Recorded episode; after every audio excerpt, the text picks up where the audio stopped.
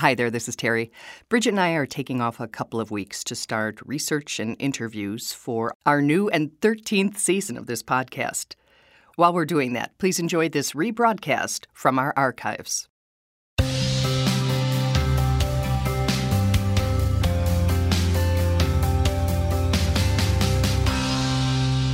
Welcome to the Giving Voice to Depression podcast. We're your co hosts, Bridget and Terry. Each week, we explore a different perspective on or experience of depression because it varies in form and severity, affecting us differently. Our guests share intimate details of their struggles, coping strategies, and recovery. We keep it real because the struggle is real. We keep it hopeful because there is hope in spite of what depression tells you. We're not experts or therapists. We're sisters and best friends who live with depression and know that talking about the illness reduces stigma and humanizes the experience, making it safer and easier to ask for needed support. You are far from alone. Hi, Bridget. Hi, Terry. Many of our guests on this podcast have said that they wished that they had known about depression earlier, wished that it had been talked about in their families, named, validated, and treated before it affected them for so long or so extremely. Mm-hmm. Others have called for mandatory mental health education along with physical education in the schools. Again, trying to put mental health and mental illness in the same okay to talk about category that other health related issues are. Absolutely. And according to the National Institute of Mental Health, only in the past two decades has depression in children been taken seriously. Quoting, they say, because normal behaviors vary from one childhood stage to another, it can be difficult to tell whether a child's just going through a temporary phase or is suffering from depression. Sometimes the parents become worried about how the child's behavior has changed, or a teacher mentions your child doesn't seem to be himself.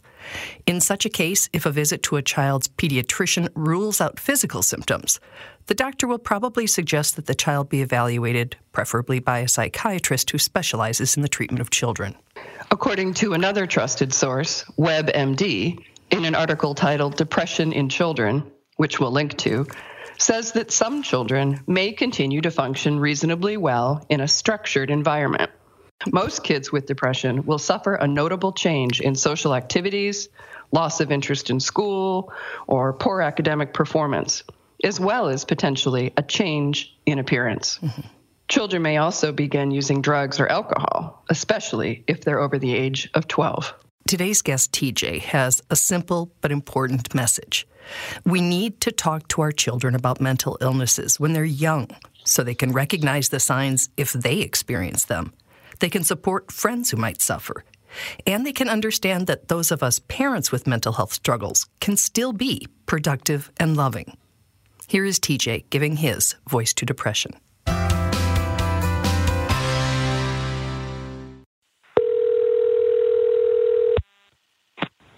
Hello. Hello. I'm supposed to call you TJ? Yes. Are you okay with this? Absolutely. I'm, I've been looking forward to it. Excellent. Me too. So, TJ, tell me a little bit about yourself before we start, or as we start. I am recording, just so you know. I'm 43 years old. Mm-hmm. Um, divorced, uh, father of one amazing son. um, and I am currently living on uh, disability due to, to, my mental illness. I suffer from depression, anxiety, um, bipolar, and PTSD. TJ says he's been battling depression most of his life, starting in his early teens. Yet, I never really um, took the initiative to dive into what was really going on with me that was causing me to have, uh, you know, moments where, you know, I was kind of incapacitated, um, whether it was after uh, the death of somebody close or the end of a relationship. Um, it would just kind of uh, send me into a spiral at times. It wasn't until persistent suicidal thoughts invaded that he decided he had to get help. So, um, you know, roughly at that time, um, you know, I finally started to discuss my issues with my doctor, uh, my psychiatrist, and my therapist, and um, you know, they, they started the um, you know relay uh, roulette of uh, medications of let's try this, let's try that. Um, until you know we, we kind of felt like uh, you know everything was sort of okay. This next part of TJ's story will be very familiar to those of us who take meds. He was feeling better. His life situation improved as well. So, and you know, I, I felt uh, good, uh, and and so it was like I, I I don't I don't want pills to make me feel good. You know, I want to feel good on my own. Type of machoism um, type of scenario. So I stopped I stopped taking the medications that had been prescribed to me for um, the depression symptoms have, have you know had had, which looking back on it was not a very good idea. So I was really setting myself up for failure. Failure, to use TJ's word, was fueled by the loss of his best friend, really stressful changes at work, legal and major medical issues, betrayals, and a divorce. It would be a lot for anyone to handle. Mix in mental illnesses. I did end up overdosing on um, prescription medications and ended up spending, you know, the next 10 plus days in uh, in a hospital in, in the psych unit. Mm-hmm. And that was just the beginning of, that was the first attempt of um, five attempts in six months and six attempts over 18 months. Mm. And I'll never forget, um, you know, when you're when you're kind of throwing rocks back and forth with the, at each other with the person that you're separating from. You know, one of the things that I will never forget that was said. Um, I mean, it, it, just stuck a knife into my heart. Uh, I'll never forget the comment that she made that Connor um, would often ask her, "Why does Daddy spend so much time in bed?" And um, you don't realize it when you're doing it, but when you hear that somebody else was was affected by it, especially when it's your own child, it just it crushes you. It, it, and it absolutely crushed me. So that gave me an indication that he had noticed that there was something different about his dad than everybody else's dad. Mm-hmm. TJ transformed that pain into the motivation for an all too uncommon parent child conversation about mental health and the need to openly and shamelessly share feelings as a way of naming and taming them. Because I wanted him to understand the things that I do deal with and the fact that the things that I deal with are common uh, that I'm not the only person in the world that's like this, and that it was important for me to tell him that it's okay to talk about your feelings um, and to share your feelings because we spend all of our most parents spend most of their time when when when children are little you know discouraging them from from sharing their feelings. Basically you know if a child cries we, we do everything we can to to get them to stop so, you know, we, we kind of go down the wrong path of encouraging a child um, to share their feelings. And I want to make sure that I try to reverse that trend with him to where he understands it is okay. It is okay if he needs to cry. It, it is okay if he if he's mad about something and he wants to talk about it. You know, there's also, I'm, I'm, reading from WebMD, that depression is significantly more common in boys under the age of 10 than girls, and that children yeah. with a family history of depression are at greater risk of experiencing it themselves. So I assume on some level it was a, because you, had, you know, this is also part of his family medical history. And uh, I want to make sure that he knows that um, whatever he's feeling, whatever difficulty he, that he may be having, that it's not his fault that he didn't do anything wrong, and that there are people there and will be there, you know, to love him and support him no matter what he's struggling with and going through. TJ had been thinking about having that conversation for a while, but it was not planned for that specific weekend. Nor was it anything as formal as, son, sit down, there's something I need to tell you. It was more a matter of seeing and seizing an opportunity when defenses were low. And I'll, I'll never forget it was it was that Saturday, we um, we went to pick up a pizza, and um, he, before I got out of the car, he he looked at me and he started crying, and he said, "I said, son, what's you know what's wrong? What's wrong?" And he said to me, he goes, "You know, Dad, before I came over, I went up to my room." And I laid on my bed and I cried because I, I began to realize how much you fought to to see me again. Hmm. And you you want to talk about having a difficulty talking after you know hearing something that definitely put you know uh, an apple in my throat for sure. Um, but that kind of made me realize that okay, he's struggling with emotions. He's you know feeling different emotions than he's had in the past. Why wait? Mm-hmm. Why wait for this conversation? There's no better time than now when you have an opportunity, when there's an opportunity in front of you that presents itself, when that opening is there, you got to go through it.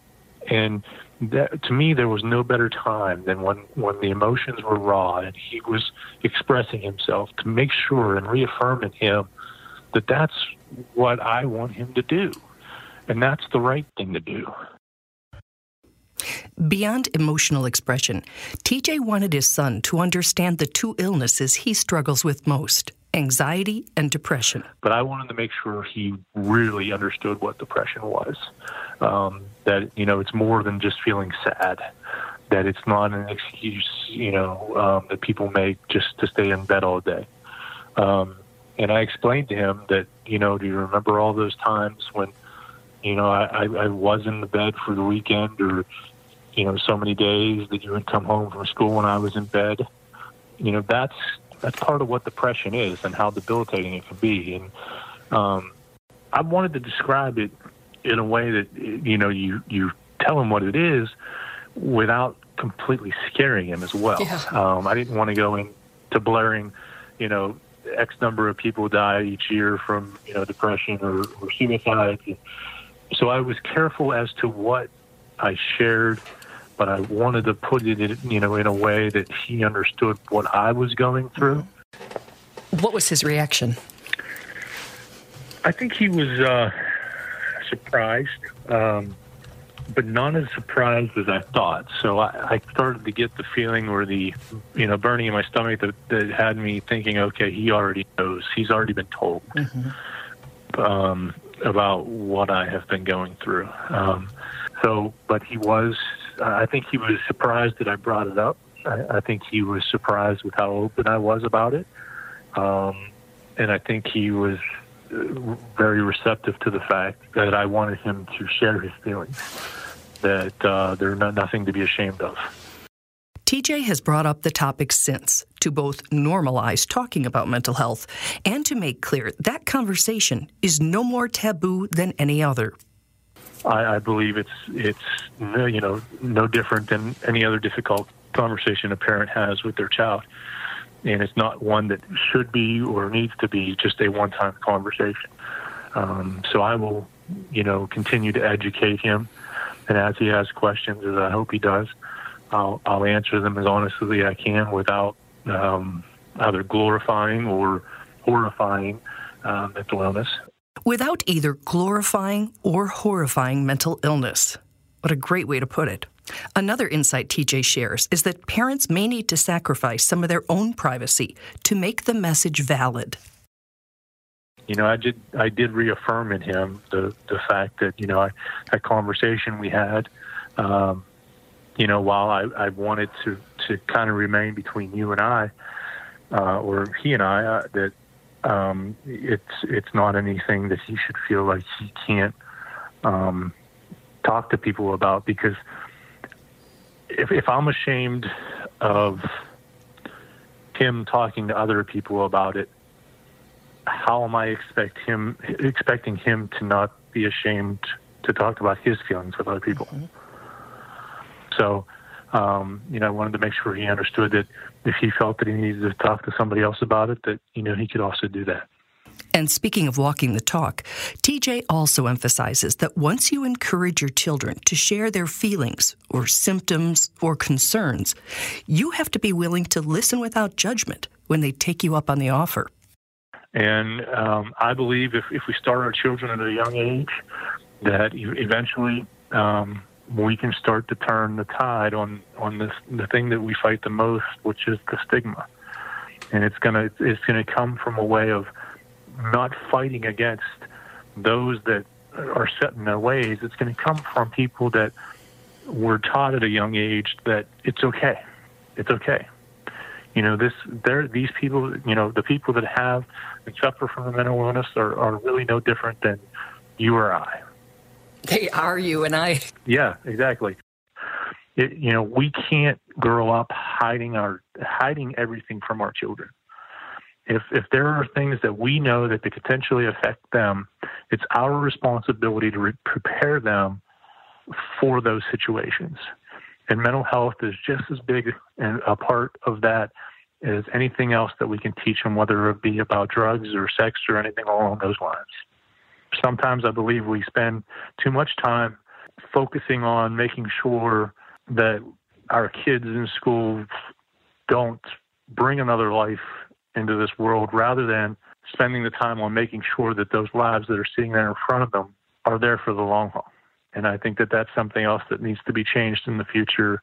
But it all ultimately all starts with us as parents. I haven't heard that twist on it. I like that. I did too. I had never heard somebody say that, but it was like, yeah, let's pay attention to the lives in front of us. And it is nothing short of an act of bravery to reveal one's weaknesses. You know, I'm inspired that, you know, he says, why wait to have that conversation? You know, he's right. If an opening presents and you, you have a sense that this is, you know, fertile ground to have this tender conversation, that as he says, you got to go through it. And I would hesitate to use the word weaknesses because I don't think of my depression as a weakness of mine. I think of it just as a part of me in an illness. But I agree with you that it's a it's a good it's a good thing to do, and at a certain point, it's a brave thing to do. I also love that he said um, that stigma is going to be broken or diminished, not by trying to get in the heads of people who are set in their ways, thinking that we are lazy or whatever they think, but from teaching kids at a young age that people with mental illnesses are just the same as other people. They just have a different illness than you might have. And that was the same lesson that uh, the leading stigma researcher, Dr. Patrick Corrigan, told us. He said it's not going to be teaching kids in school or teaching anyone. It's going to be having them realize that their father, their friend, their anybody um, has got anxiety, depression, whatever they have, and that they're lovable and productive and loving and all those things. Right. And you didn't even know, and now you do, and right. It shouldn't change all that much. My kids didn't know until we did this podcast and Me I had too. them listen to it. Me too. Yeah. Pretty amazing. Yep, he's brave. Thank you. Thank you, TJ. Really appreciate it and the lesson. And I hope that parents or aunts and uncles or grandparents or siblings, anybody who's listening to this, realizes that that conversation could be a real important step in making everybody feel okay about whatever it is they're feeling, whatever it is they suffer from or are battling.